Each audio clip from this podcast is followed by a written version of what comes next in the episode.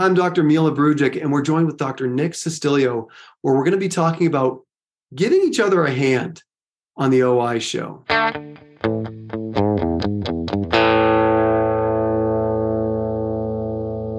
Nick, thank you for joining us again on the show. Um, you actually had one of the highest viewed shows that that we had in our Optometric Insights history. So it was it was an awesome conversation talking about those critical first three and a half years out of optometry school. But for those that didn't um, get a chance to listen to the previous episode, Nick, can you share with the audience just a little bit about yourself, where you practice, where you went to optometry school? Yeah, absolutely, Mila. And again, I really, really appreciate the opportunity to come back on. We had a great time the first time, and I'm I'm happy to be back on again.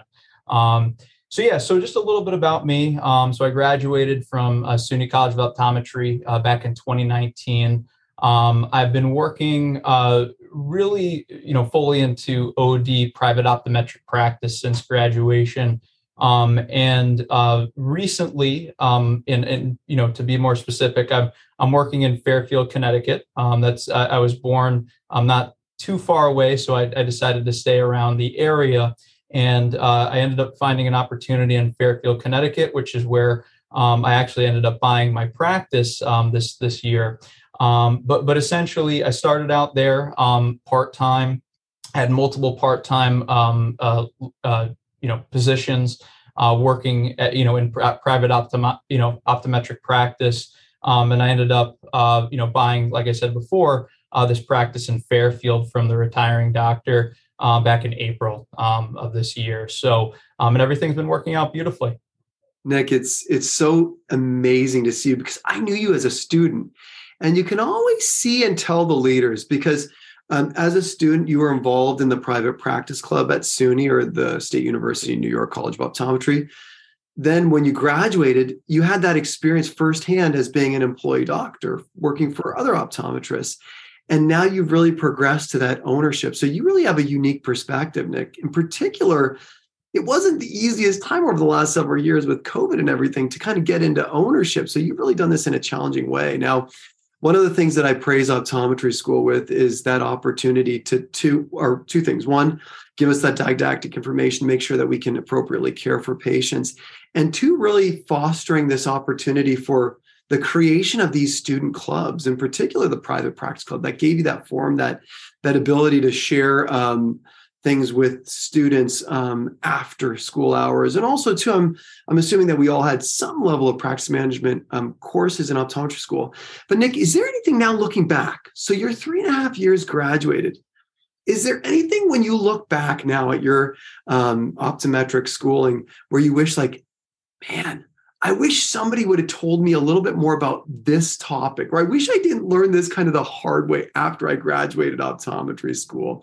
And share with us some of those things that, that you learned when you graduated that you wish somebody would have told you about in optometry school. Yeah, absolutely. I mean, you know, in optometry school, they, you know, they, they really do a great job, obviously, of, of training you, um, you know, speaking from, from the experience at SUNY, to become a, you know, an optometrist and a great doctor. But they don't really teach you a whole lot of the financial side of things, right? And and, and one of the things that, you know, I I had to learn, and um, you know, on a, a pretty quickly, you know, basically how important budgeting and and you know, and we could get into a little bit more specifics in terms of, you know, saving for retirement.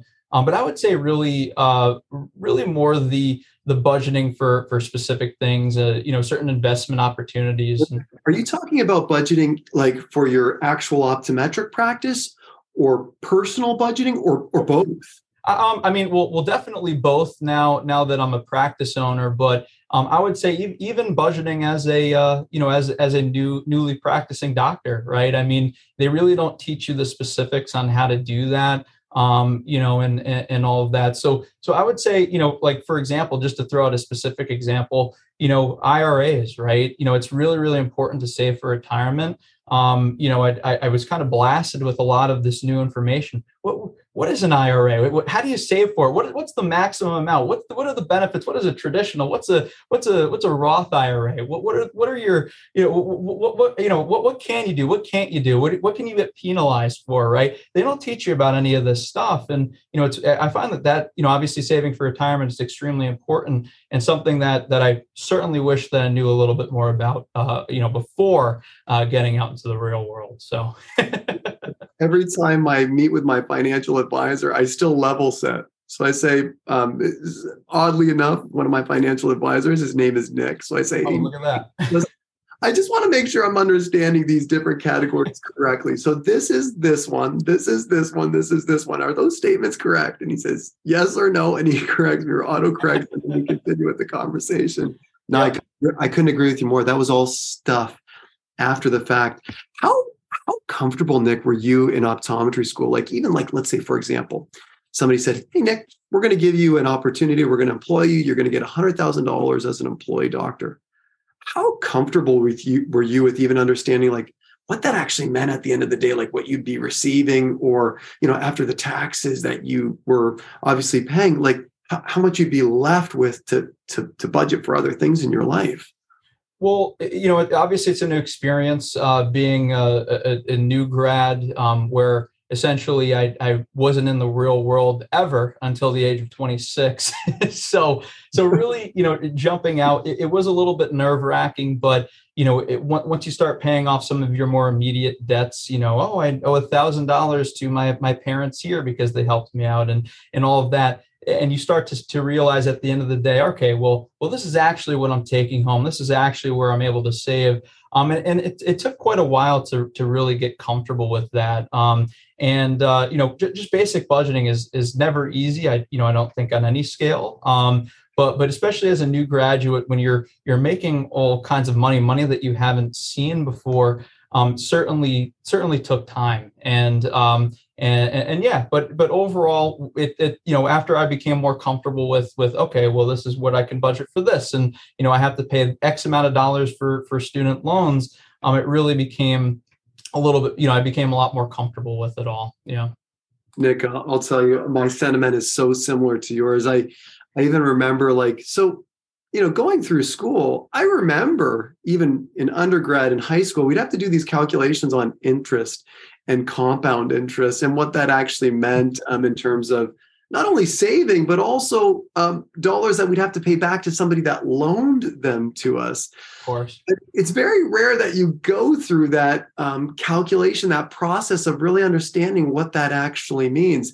I wish somebody would have done two things to me in optometry school. Um, one, I wish they would have grabbed me by my ear and sat me down and said, this is how taxes work. And make sure you understand this. You don't have to know exactly how to calculate it, but make sure that you understand taxes and tax brackets.